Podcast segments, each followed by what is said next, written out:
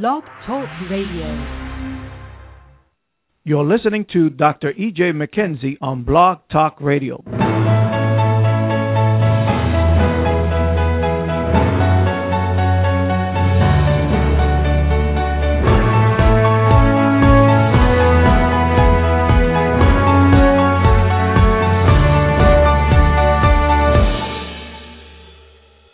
Greetings. This, excuse me. Mm, excuse me. Greetings. This is your host, Dr. J. McKenzie, with the Master Key.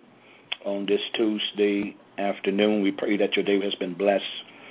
And we pray that God is doing excellent and great and powerful and mighty things in you and through you. First of all, I want to apologize for yesterday. I, uh, yesterday was a holiday and it threw me totally off. Uh, yesterday seemed like it was a, was the weekend and the next thing I know, my wife looked at the clock, seven o'clock. The Blog Talk. It was after seven o'clock, and said, "Oh my goodness!" Uh, yesterday is totally, totally thrown me off. So those that joined in on yesterday, and of course you did not receive anything, uh, it was because I totally got thrown off on the holiday on yesterday. So we do apologize uh, for that, and we pray that you accept our apology.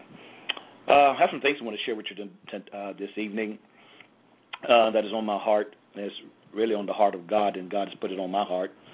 What's on His heart, and uh, I know God is uh, really desire to prepare us uh, to begin to uh, walk with Him in a more intimate way, uh, that there can be a greater demonstration in the earth realm, or a greater reflection of who um, the Lord Jesus Christ is uh, in the earth realm. And there is a tremendous call uh, ladies and gentlemen, to move us from a uh, church, the way we know church, uh, to a kingdom mentality and the kingdom mindset. Uh, God is a God of order, and everything that God does, He does it from the perspective of order. Heaven creates the order. We don't create it. We just simply is to obey it. In the midst of our obedience to the order of God, we have heaven's release in our lives. We have heaven's backing. We have angelic assistance as you and I uh, discover the order, submit to the order, and then we engage in the order.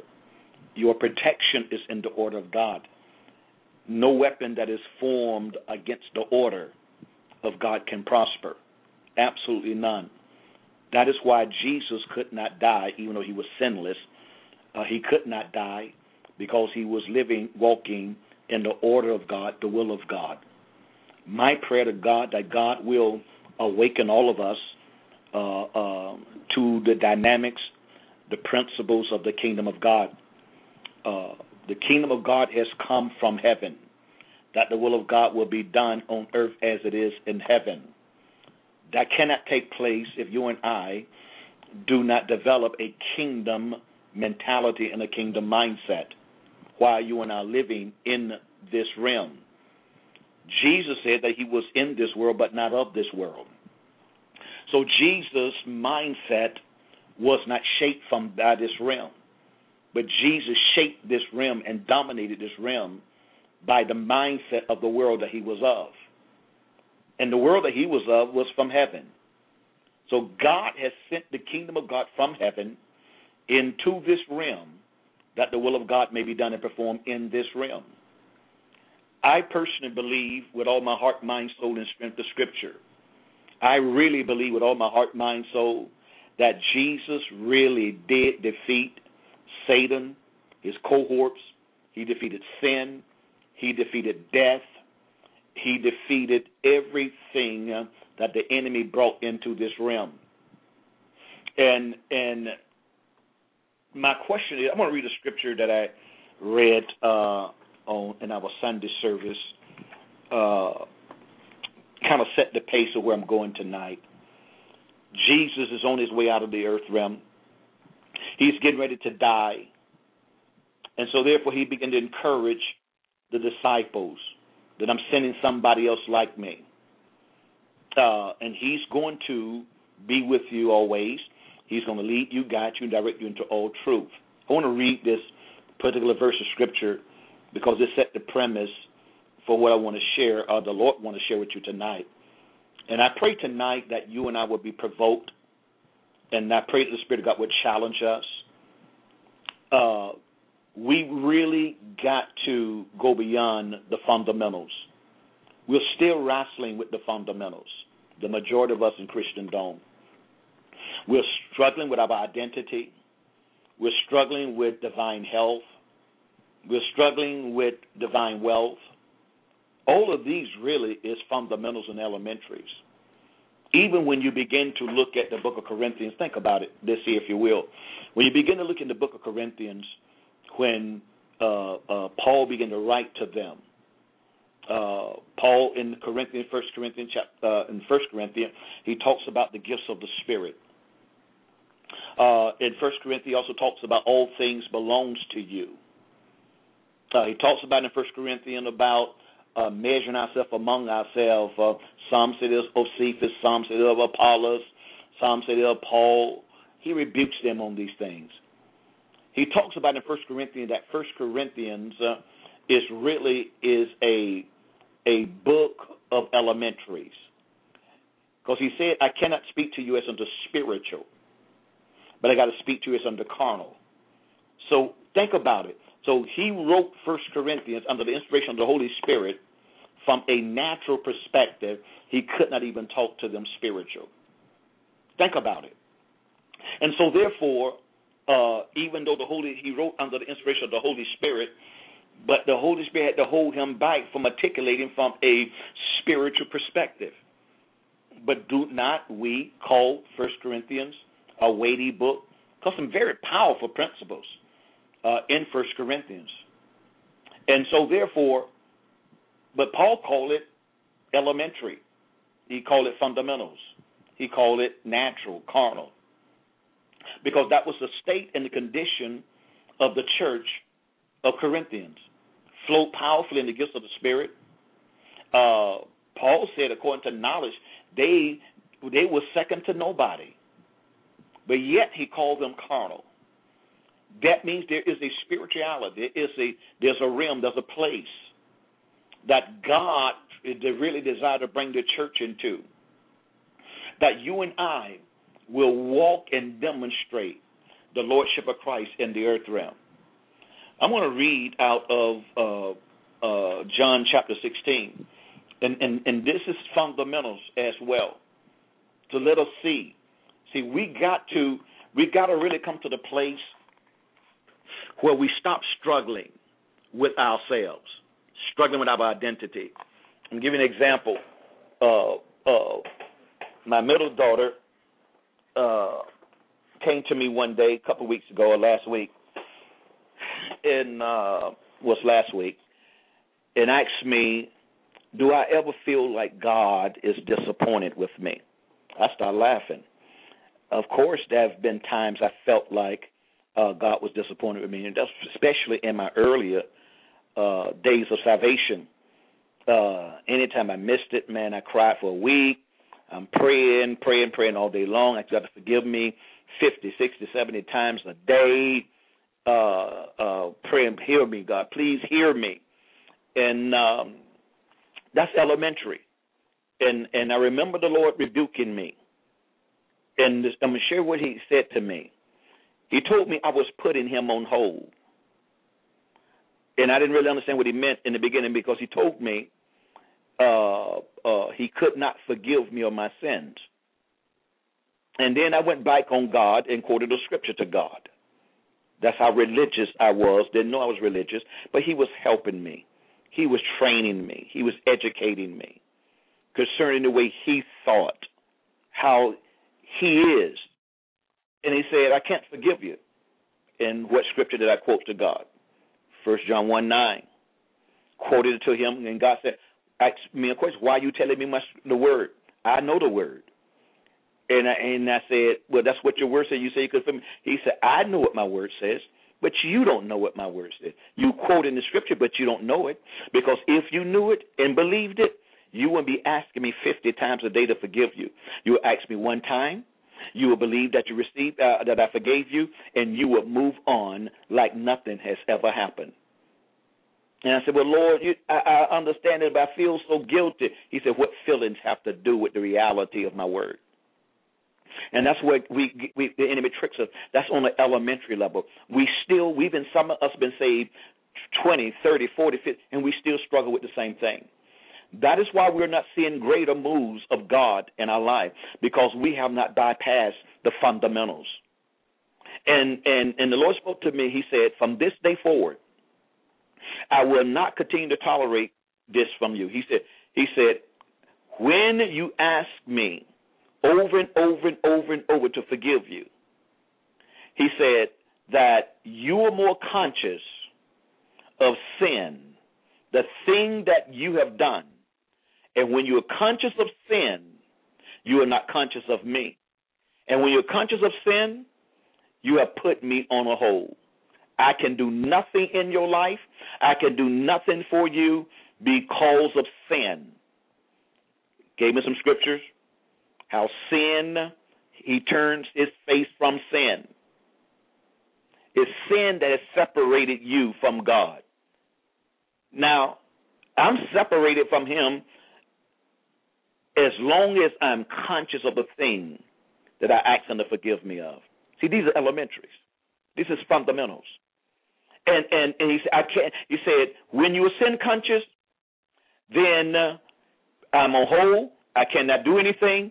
He said, and plus you have. He said, plus he said, and you have other people on hold who I have assigned you to pray for. I have assigned for you to war for. I have assigned for you to cover in prayer.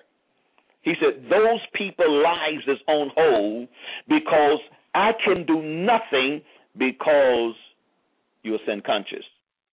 You're still struggling with the thing you don't ask me 50 times.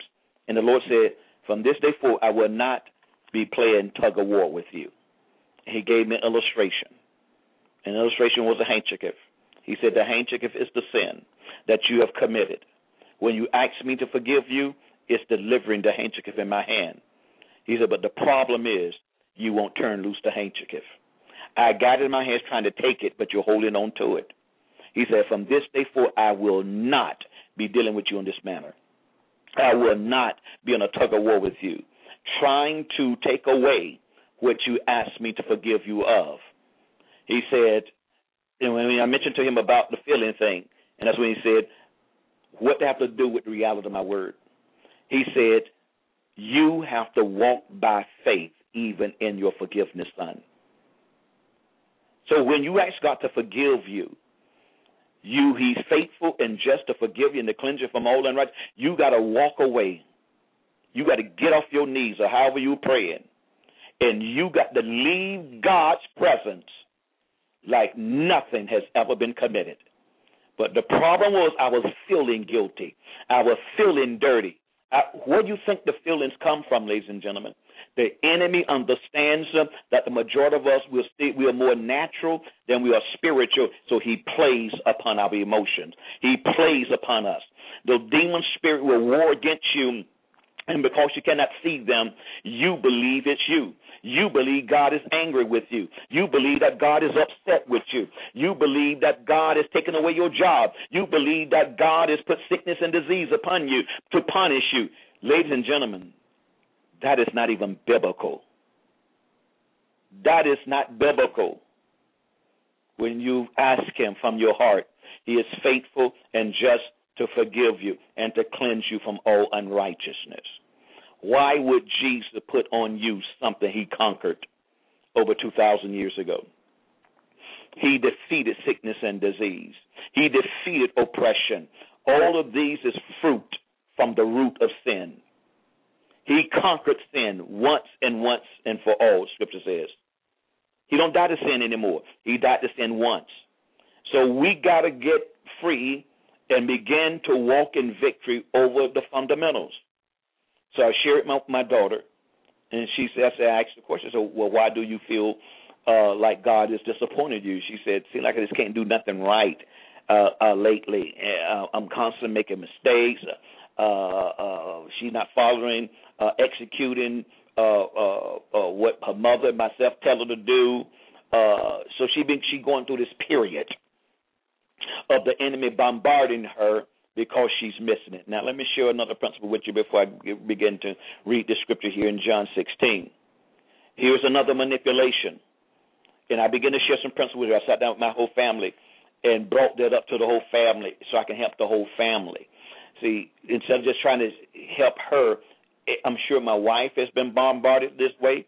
My other daughters has been bombarded this way. I've been bombarded this way. But why? But why? So I had to sit down and explain. And we began to read some things and read to them and share some things with them how even spiritual things, how the enemy can manipulate you even with spiritual things where it calls you to be conscious of of lack of your spirituality, that you are not growing. Anybody but of bombard, I'm not growing. Man, I've been saved this long, so like I'm not growing. I'm, I'm, this ain't happening. That is happening. I'm gonna tell you why you feel that way because you measure yourself with somebody else. And the greatest enemy that blocks you and stop you is the fundamentals. It's found in the book of uh, Romans, chapter seven when you begin to read Romans chapter 7, what stands out in Romans chapter 7, before you go to chapter 8, is the personal pronoun I. I. And I shot down my daughter and showed her where she missed it. All of us has missed it at why she was feeling this way. I, I feel I feel like I can't. I'm not doing any, everything right. I, I don't feel like God. Uh, uh, I feel like God is angry with me. Me, me, me. I, me. That's just the enemy. It works in the negative and it works in the positive. Same thing. Anytime your focus is on you, you have already failed. Even positively. Even positively. Because what did Paul say in the Word of God at the end of chapter 7? O wretched man that I am. Who is wretched? I. I. O wretched man that I am, who shall deliver me from the body of this death? What was his answer? Christ Jesus. So when you and I are conscious of him, it's impossible to be conscious of yourself. I share with that that's how the enemy got you. You should have been focusing on him, setting him before you. And ladies and gentlemen, this is the act of your will. It, it's not automatic. It's not automatic. Most likely, you got to even fight to do this. Fight to set the Lord before you. Fight to be conscious of the Lord. And the only way you're gonna be conscious of the Lord, you got to get in the Word, ladies and gentlemen, or some praise music, and and and not just get into the Word to be dis- dis- distract yourself from the enemy. That's a trick uh, listen to praise music just to distract your, occupy your mind with the music, and so your mind is not occupied with yourself or the devil. It don't work that way. The praise music, as you're singing it or listening to it, should be giving you a greater revelation of who the who the Father is, who the Son is, who the Holy Spirit is. So as I'm listening, I'm becoming conscious, aware, not of the music, not of the lyrics, not of the person that's singing how nice they uh, melodious their voice may be, but I'm conscious of God. I'm conscious of Jesus. I'm conscious of the Holy Spirit. I guarantee you, if you renew your mind this way, watch your life be empowered. And that's why praise and worship don't work in church because it's not working properly at home. When you in church, when praise and worship is going forth, if you are not having a vision of Jesus, singing to, uh, uh, seeing Jesus, uh, see yourself ministering to Him and that song, ladies and gentlemen, your song is a song of death. It's not a song of life. You just singing it because it sounds good and it makes you feel good. But that song is not ministering to the Father, nor the Son, nor the Holy Spirit because you're really not even conscious of Him. You just conscious how good you feel. Your your conscious state, and how many people ever sung praise and worship, but you're conscious of everything and everyone that is around you. It is songs or words of death that is being released out of your mouth. because you're conscious of things, you're conscious of people, but you're not conscious of the one that you're supposed to be ministering to. Are you are you getting this? We got to go beyond the fundamentals, and we get this got to become a reality to us that we know how to minister to Him. We know how to engage in a relationship and fellowship with Him. We got to master our feelings and master our emotions. What was happening to my daughter, she didn't, she felt like, she felt like, she felt like God was disappointed with her because I'm sure she felt oppressed and depressed. You know why? Because she was thinking about herself. Thou shalt keep thee in perfect peace, whose mind is stayed on thee. Isaiah 26, 3, I think it is. He said, You will keep me in perfect peace if your mind stayed, if my mind is on me.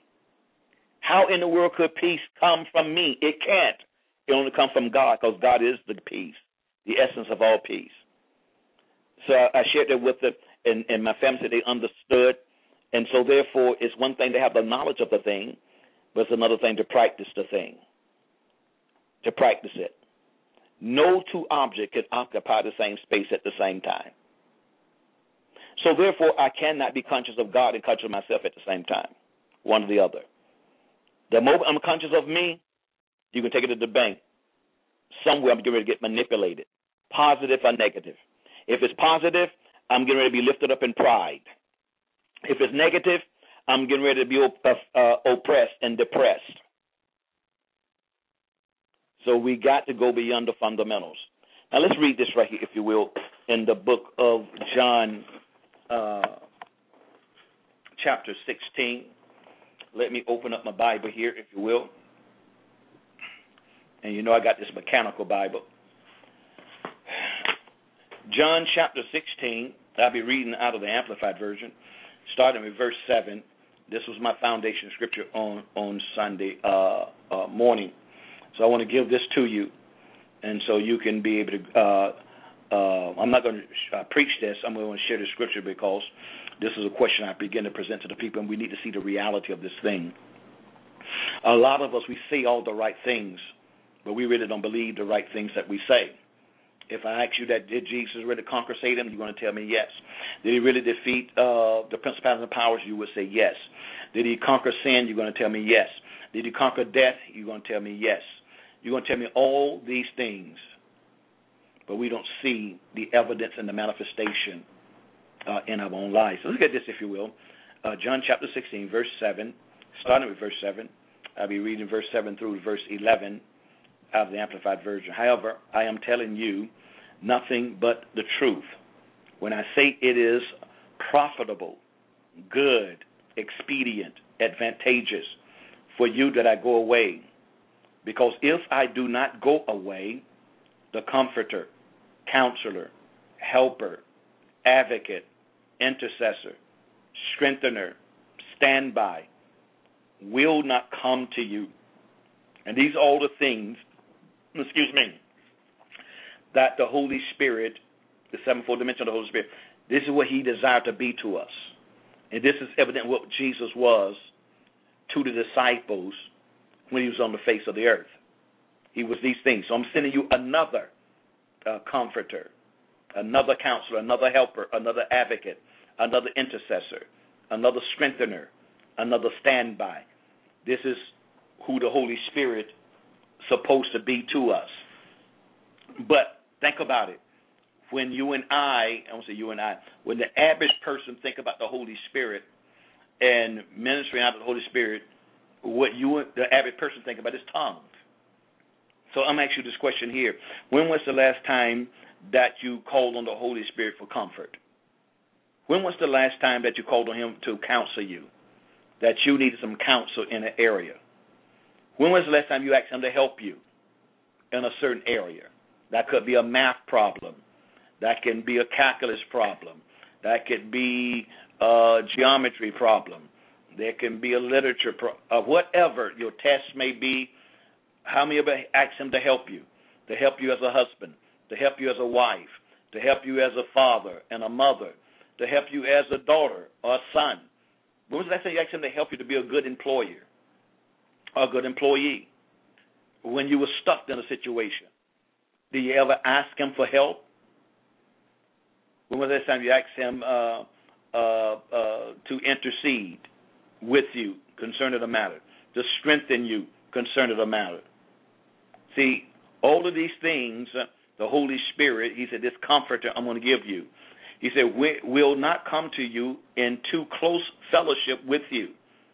Close fellowship. The purpose of the Holy Spirit is close fellowship uh, with you. But if I go away, I will send him to you to be in close fellowship with you. Said that twice.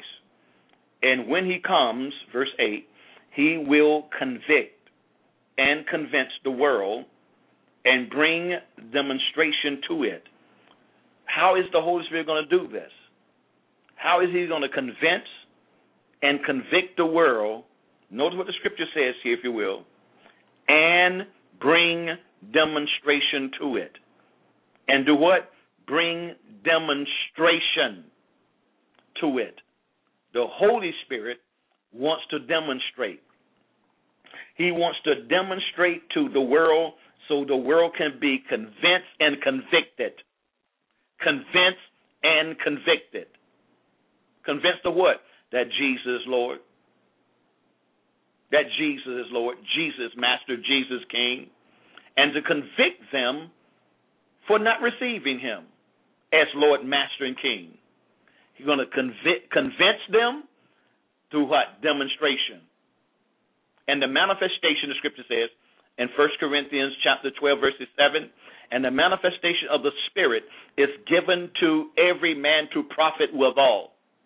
And then it began to talks about, I'm not quoted in, in order, words of wisdom, words of knowledge, uh, gifts of faith, gifts of healings, uh, uh, discerning of spirits, gifts of healing, workings of miracles, tongues, interpretation of tongues, and prophecies. He wants to manifest and demonstrate. For what reason? To convince, to convince, and to convict. Convince first, then convict. Give an example. On your job tomorrow, the Spirit of God is going to allow somebody something to happen to give the Holy Spirit to convince those individuals that Jesus is Lord over whatever their situation is. He is their salvation. He is their deliverer. And then he wants to convict them after he convinced them through you. How? Through you. You are the instrument. You are the person that the Holy Spirit wants to demonstrate through. But how? When the last time the Holy Spirit demonstrated anything through you? The last time, what was it? Tongues. You begin to speak in tongues, and who benefited from that? What kind of demonstration was that? It was none. The only way that there was a demonstration was you spoke in tongues and got an interpretation of the tongues for somebody that was present. And that interpretation is no different than prophecy. And they was able to identify when that was God. How did you know that? He demonstrated for what reason? To convince them that God loves them and knew everything about them. And the conviction should come end up in convincing, uh, or the convincing should end up in conviction that now they should give their life to the Lord Jesus Christ. Let's move on, if you will. It says here, He will convict and convince the world and bring demonstration to it about about here it is sin number one and about righteousness number two uprightness of heart and right standing with god and about judgment. Those three things the holy spirit is going to do. Sin righteousness, and judgment. Stick with me if you will, because I'm going somewhere, because I have a question for you. So, those three things sin, righteousness, and judgment. Verse 9. And about sin, because they do not believe in me. About sin, okay? When the Holy Spirit demonstrate the power of Jesus Christ, it is designed to convince them and to convict convict them that they don't believe. They have not believed. So that's why it needs to be a demonstration. So therefore, that the one that don't believe will begin to believe. Why do they believe now? Because of a demonstration. Because of demonstration. People is not giving their life to Jesus anymore because he said, Jesus love you. You see how the enemy is coming to the world? Everybody's wearing crosses. Everybody, every, all, um, not everybody, but the majority of sinners wearing crosses around their neck. So they believe that they saved because they got a cross on.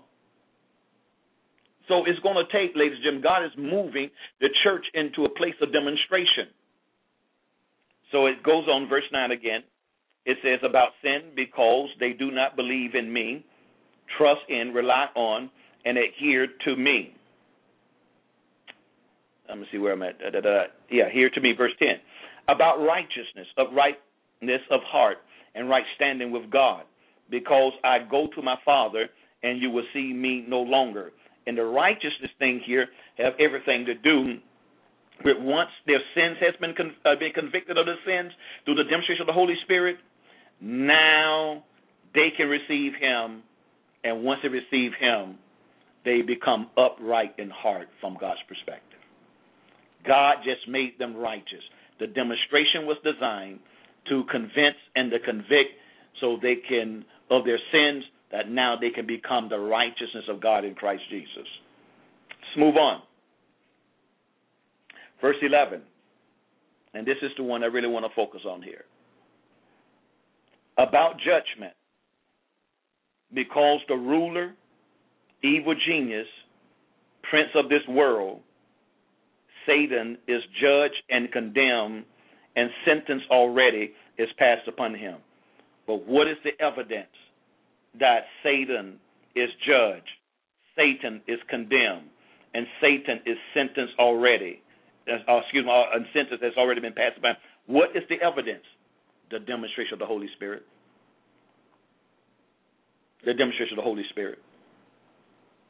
That when the Holy Spirit demonstrates and a word of knowledge, word of wisdom, discerning of spirits, gifts of faith, gifts of healings, workers of miracles, tongues, interpretation of tongues, and prophecy. When the Holy Spirit demonstrates that in the life of someone, it's a revelation that Satan has already been judged because of the demonstration over Satan, because of the demonstration over the works of Satan.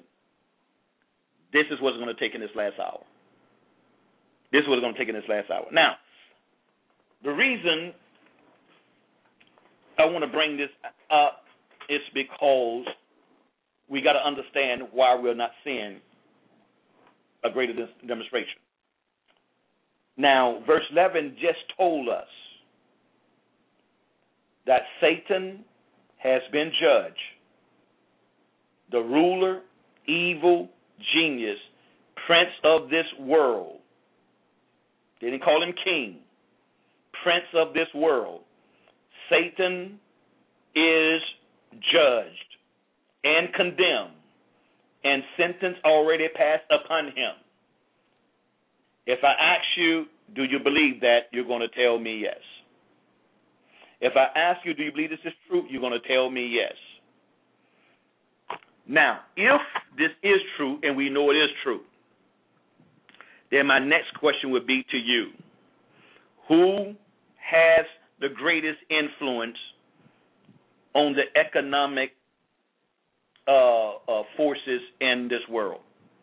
The church or Satan? Satan. Who at this particular time has the greatest influence on the entertainment world? The church or Satan? You're going to tell me Satan. Well, if you say the church it's not true, that means then we will be controlling Hollywood. Who has a greater influence on the media and airways? Satan or the church? Who has the greatest influence upon the educational institutions of this world? Satan of the church. Who has the greatest influence upon the religious powers of this world? Satan of the church. And we know Mormonism, not Mormonism, but uh, Muslimism is increasing exponentially. They're they are the fastest growing, uh, uh, last statistic I read, the fastest growing religion in the world. Muslims. So evidently, Satan still have a greater uh, influence on the religious powers of this world. Then I just read verse 11 that Satan has been judged, Satan has been condemned, and sentence has already been passed upon him. If that is true, and what we just finished reading about the Holy Spirit is true, he talks about that he he's come to convict and convince the world and bring demonstration to the world. These kingdoms I just mentioned are in this world. Then, what's the problem? What is our responsibility? We pray, we ask God for finances. We pray, we ask God for a house. We pray, we ask God for a car. We pray and ask God for things that has already been set free for us. Satan, who used to, I want to say used to, who had authority over these kingdoms, has been dismantled, but yet he's still manipulating the kingdoms. See, this is why I said we, you and I, we got to go beyond the fundamentals. You and I, the church will never, ever be able to ascend and to begin to take authority over these kingdoms. The book of Revelation says the kingdoms of this world has become the kingdoms of our God and his Christ. It'll never happen, ladies and gentlemen, as long as you and I are still dealing with the fundamentals. I'm still struggling. Where do the Lord really love me? I'm still struggling. Why the Lord uh, uh, uh, don't love me? I'm still struggling with unforgiveness. The elementaries. I'm still struggling in my faith and my trust and my confidence in Him. I'm still struggling on just a fundamental level when God wants you and I, the church, to ascend. And we take hold of the kingdoms of this world and make the kingdoms of this world the kingdoms of our God and His Christ. He really did dismantle Satan. He, the Bible said, when he rose, he rose with not some, but all authority in heaven and all authority in earth. All these things I just named, the Bible let us know in Colossians as well as Ephesians that in the fullness of time, God gathered together all things in one in Christ, in heaven and in earth. Gathered together all things in heaven and in earth and placed them in Christ. These kingdoms uh, that I just uh, uh, mentioned, Jesus is really Lord over them. He he stripped Satan of his authority, his right to these kingdoms. Why you think that we're not seeing a great progression and a great move of God in apprehending these kingdoms? I want you to think about this, if you will. I want you to think about it. Every civilized nation if that nation is experiencing any level of success, that nation is experiencing that success because of the strength of its government. Government is designed to bring order. And in that order, there's progress. In that order, there's progress. And I personally believe that that's where the enemy has blocked and stopped and hindered the church. I'm gonna quote another scripture that I quoted on on on, on Sunday. Notice what the Bible says. Jesus makes the statement in, in the gospel. He said, "A kingdom, a city, a house that is divided against itself cannot stand." When we see a lack of progress, in our churches. And the reason why a lot of churches cannot gain momentum, when it seems like it's about to gain momentum, it's about to grow, it's about to break out, there's always an attack on the leadership, the government. Or there may not be a good established government in the first place. So we have to examine our government. The government is the one that established the order, the order of progression. We're going, this is the order of the house. What is the order of your house? What is the order of your home? What's the order of your church? Let's start with those two institutions. What is the order? Is there's any order? Is there any rules and regulations that governs the relationship of this family? And if there is a government, is it biblical? Is it according to the pattern of the Word of God? If not, ladies and gentlemen, then the enemy can come in and he can manipulate the family because of the lack of government or the government is not according to the pattern that God has prescribed for the success of that family. Government. God has already created a government for that home to be successful. God has a pattern for the church. Government. And every government, the strength of the government is not just the head, but it's the it's the it's the staff. The head of the government and those that are around him. They must be on one accord. Even if one of them don't believe fully, but they still submit to the head of that nation, that state, that city. Because they understand that personal opinions is, is not greater than the decision of the whole. We have to learn how to flow. We need to learn how to relate. Even in a home, the power of the home is the government of the home. Who's really the head of your home? Is it your husband? Is it your wife? Is it your children? Who are you submitting to?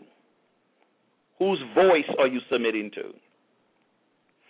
And my prayer, my heart, my heart of hearts goes out to every male gender because this has been a manipulation in the United States.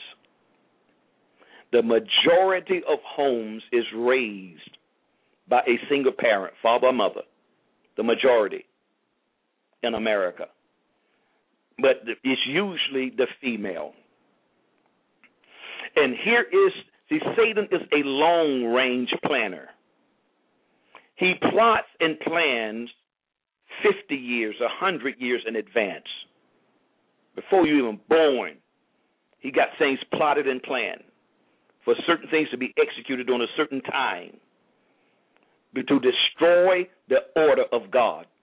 And he knows if I destroy the order of God, then God have no place in the thing that is chaotic, that which is not from a heavenly origin.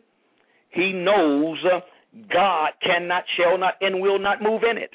So let me, let me dismantle the order of God. Let me bring chaos into the order of God. Let me manipulate one of the parties in the government and make them feel like they are being treated less than someone for them to rise up and take uh, uh, authority or usurp authority. That's the word I'm looking for. Usurp the authority that God has already established. Or let me get them to come against to speak against the established authority by God. Who is the established authority by God? The head of the woman is the man. The head of the man is Christ. Let me get them to come against the established order. Let me get the children to rebel against the parents so I can release a spirit of destruction in this family. Same thing it does in a church. Think about it, ladies and gentlemen. The moment the children of Israel, and these are patterns, we got to discern patterns. The moment the children of Israel comes out of uh, Egypt, the whole congregation began to murmur, and complain because there was no water. They had well, they went to the uh, Marah, which is bitter waters, and they went to stone and kill Moses. Just came out of Egypt, just saw great signs, wonders, and miracles, and they wanted to kill the established authority because things was not working out the way that they thought they should work out. Every time something did not work out well in the natural, they want to kill Moses. The devil want you to kill your parents. And you don't kill them physically, you kill them with your tongue by judging them, being critical and judgmental. And you do the same thing with your pastor. You do the same thing with your boss on your job. All authority that be has been ordained by God. To touch the authority is to touch God. Matter of fact, that should be an assignment. That's an assignment for you. Read Romans chapter 13. Read it in different translations uh, and meditate on it. The Bible says uh, to touch the authority is to bring damnation on yourself. And I did a message years ago called um, Self Prescribed Damnation. I think with damnation. Judgment. Self self prescribed judgment. You can you I tell you what, you can tell what judgment is going to fall upon you by how you handle the authority. You have already created a future of judgment or destruction based on how you touch authority. Ladies and gentlemen, this is a serious thing. In order for you to progress, you got to understand the order of God, how God thinks, how God operates. You don't, you don't, you don't operate by your feelings and your emotion. You got to come to the place that you're disciplined. You learn how to keep your mouth, your tongue off of that which God has established for your good. A government is designed to benefit you, not to wound or to hurt you. God know how to deal with the authority. When authority figure do you wrong, God know how to deal with that authority. see, God loves humanity. Humanity is God's creation. God doesn't love your authority more than He loves you. God loves humanity. And He put authority in our lives for us, for our protection. But all authority does not use what God gave them for God. They use it for themselves. God know how to deal with them. You should pray for your authorities. War and battle for your authorities. For it's because it's for you. It's for your good. And the Bible tells us we should do that anyway. Your good, my good. It's for the good of our nation. We got to learn how to start doing that. David is the perfect example. Uh, uh, one of the perfect examples was a perfect example how to not touch authority. You know the word of the Lord. Uh, God anointed uh, uh, uh, Saul king, and he forfeited his position. God found another man and anointed him. But God, when he anointed him, anointed David, Saul was still king, but he was a king that lost his anointing. He still had the position, but he had defaulted in his relationship with God. And that's another thing that uh, uh, uh, people need to understand. You can be in a position of authority, but you have defaulted. Satan is still in a position of authority, but he defaulted. You said, what do you mean how he defaulted? He defaulted by disobeying God he still is the same chariot that he was created to be, but he just in darkness at this present time. So we have a lot of people that was ordained as a thing, and you may be still walking in that position that you was ordained, but Ichabod has been written over you. The glory, the presence of God has left because you defaulted. And you don't really default because you have made a mistake or error, whatever the case may be. Everybody have sinned and come short of the glory of God. But usually you default is because you refuse. You rebelled against God and you refuse to change. You refuse um, to go in the route God send people to you, send prophets to you, but you constantly reject them because you really believe you're right. Somewhere you have been manipulated. When I look at our uh, some of the brothers and sisters in the body of Christ have been manipulated. Uh, uh, uh, uh, uh, a lot of you know well-known men, men and women of God that has been manipulated and they have turned.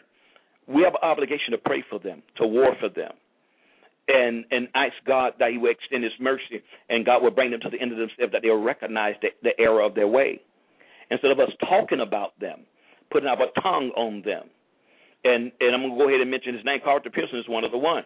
Now Carlton Pearson to me was one of uh, one of our generals in our day and time. And so when he got into the gospel uh, conclusion, uh, exclusion, uh, uh, now we know that's a form of heresy. Now we have to do the right thing uh, uh, if the, the person don't want to turn. And from my understanding, he did not want to turn, and so they excommunicated him. And a lot of people said that was wrong. No, that's biblical.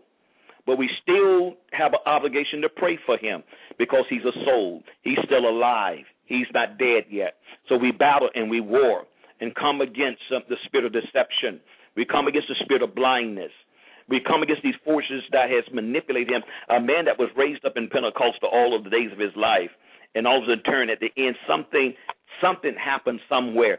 Somewhere the enemy planted a thought into his mind. He accepted truth. That don't happen overnight. So we have an obligation to pray for our brother, even as if he's not.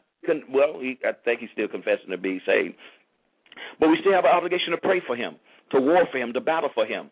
He did not submit to authority. Uh, from understanding, the council uh, of bishops, uh, uh, uh, uh, they called him. He came in, and the council of bishops asked him questions and he didn't listen. There's no reason for you and I to have relationships that we're not going to listen to, especially if we have a council of people in our lives that is notable men and women of God that is considered to be sound in God, sound in doctrine. The demonstration is in their life. And so I would have put it on hold. I believe I would. I would have put it on hold and I would submit it to my authorities. Because the Bible says two is better than one. Let every word be established by two or three witnesses. So if I got a board of people telling me the same thing, then somewhere I must be missing it. I must be missing it. And so therefore let me listen to the wise counsel and, and, and leave this revelation alone and continue to preach the gospel of the Lord Jesus Christ, the gospel of the kingdom. And if it is God, God knows how to bring it to the uh, uh, to the forefront and manifest Himself. Let's not get caught up over the things that come to divide. And I pray to God that we'll, we'll get in the hold of this thing here because government is very important. Order is very important. Relationships is very important. So the enemy's ultimate goal is to manipulate the assigned relationships. What is your assigned relationship? Your father and your mother. That's the initial one. Your father and your mother. We say, My father and mother haven't been good to me. Well, be good to them. Be good to them. And maybe your goodness to them will break a satanic and demonic yoke that has been manipulating your father and your mother. That they probably manipulated from their gener- uh, from their family line. And so, therefore, you may be the one, that child that God is raising up to break uh, the chaos and the confusion in your lineage. And the way that that takes place is you may have to take that. Like Jesus took our sin and he defeated sin. You have to take the chaos to defeat the chaos. That's how it works. See, we we we want to be able to defeat it without experiencing the pain. It doesn't work that way. The very thing that you may be experiencing right now and is unjust. It is unjust. But God has assigned for you to take it. Why? Because he wants Christ in you to conquer it manifestly. Jesus already defeated it, rather, but he want to he want to manifest the defeat in you and through you. What he did on Calvary's cross the demon spirit that the devil that he defeated and conquered on Calvary's cross, Jesus live in you. Now he want to manifest that defeat through you and I. And so, therefore, He will allow you and I experiencing some things, but we have the right attitude, the right mindset. Why? Because this spirit has already been judged, condemned, and sentence has already been passed on it.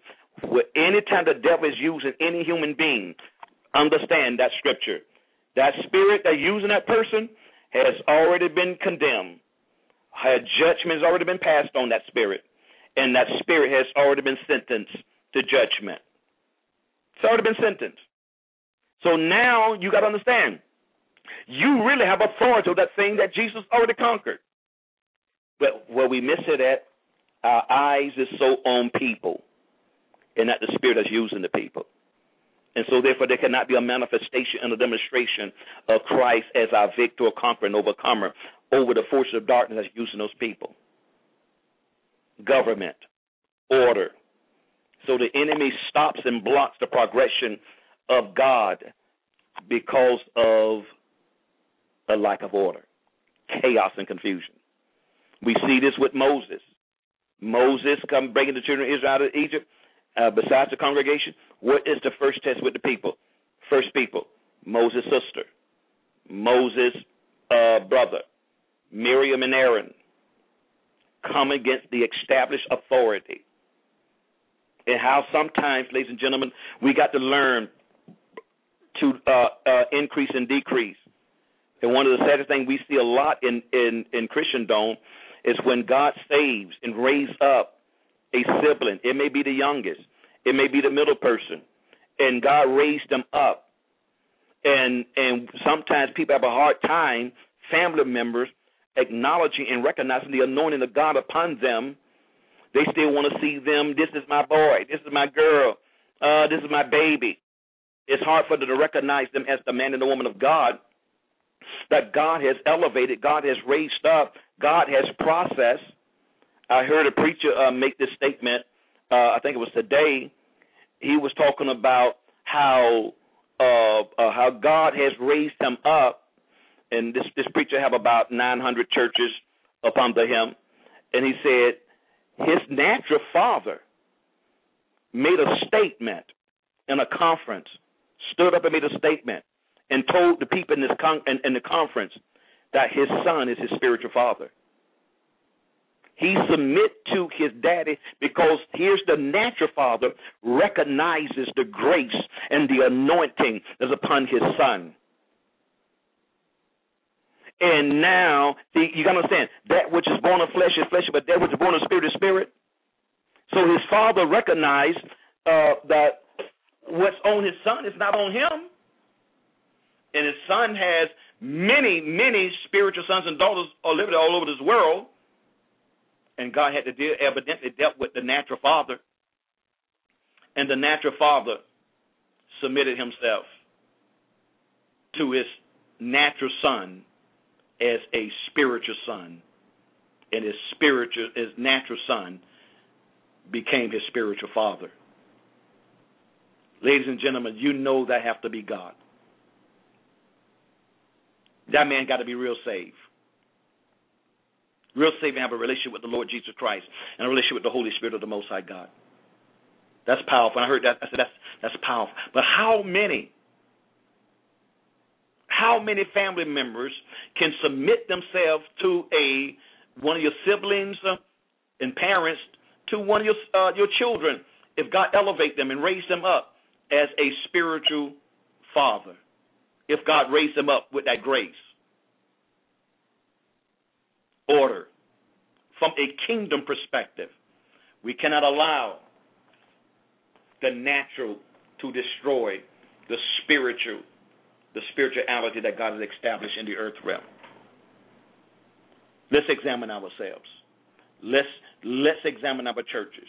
If God has called you to your pastor, if you know you you you've been uh, the enemy has been bombarding, bombarding you, you have not uh, been walking in oneness with your leader Go to your leader and repent and say, God convicted me. I heard a message on Tuesday evening, and the Spirit of God convicted me. I have allowed some things that I didn't understand to divide my heart with you. I have not walked with you with an undivided heart. Will you forgive me? I'm ready to get myself back in alignment to be, cover you, to protect you, to pray for you, to work for you, to do whatever you need me to do to advance the kingdom of God in this ministry. If it's one of the spouses, if it's a wife or the husband, if with children, with parents, and go tell them and say, Forgive me for my rebellion. I have not stood with you. I allowed some things that you said or did to offend me. And I and I got offended. And so therefore I have not been as loyal as I should have been because I was offended. Repent of it. Get it right. Because God is not a God of mistakes. If God has assigned you to somebody, be loyal to that person. Be dedicated to that person. I'm going to be teaching on on on on, on fathers uh, uh, probably next week sometime. Paul made a statement in the word of the Lord. You have 10,000 instructors, but you don't have many fathers. You only got one father. And every other person coming to your life is an instructor, is a tutor, but not a father. You only have one father, but many instructors. So so anybody anybody great preacher, teacher come into your life. And they may even have a greater anointing than your father. They may be a greater teacher, preacher than your father. They be more gifted than your father, but God didn't call them to be your father. If you have a relationship with them, they're only an instructor. They're not a father. And everybody needs a father. Everybody needs someone that can help advance them into the divine, per, uh, divine and perfect will of God. Ladies and gentlemen, this has been your host, Dr. E.J. McKenzie with the Master Key. We pray that the Lord God has ministered something to you today. And uh, I want you to call your families and friends to join with us tomorrow morning. Tomorrow morning is our last uh, day for our last Monday, Tuesday, and Wednesday uh, of the month prayer line. Uh, call someone, call your family and friends from all over the nation and nations of the world. Call them to be with us at 5.30 in the morning. Look forward to being with you. Love you guys. Appreciate you. Let the rest of your night be restful and peaceful.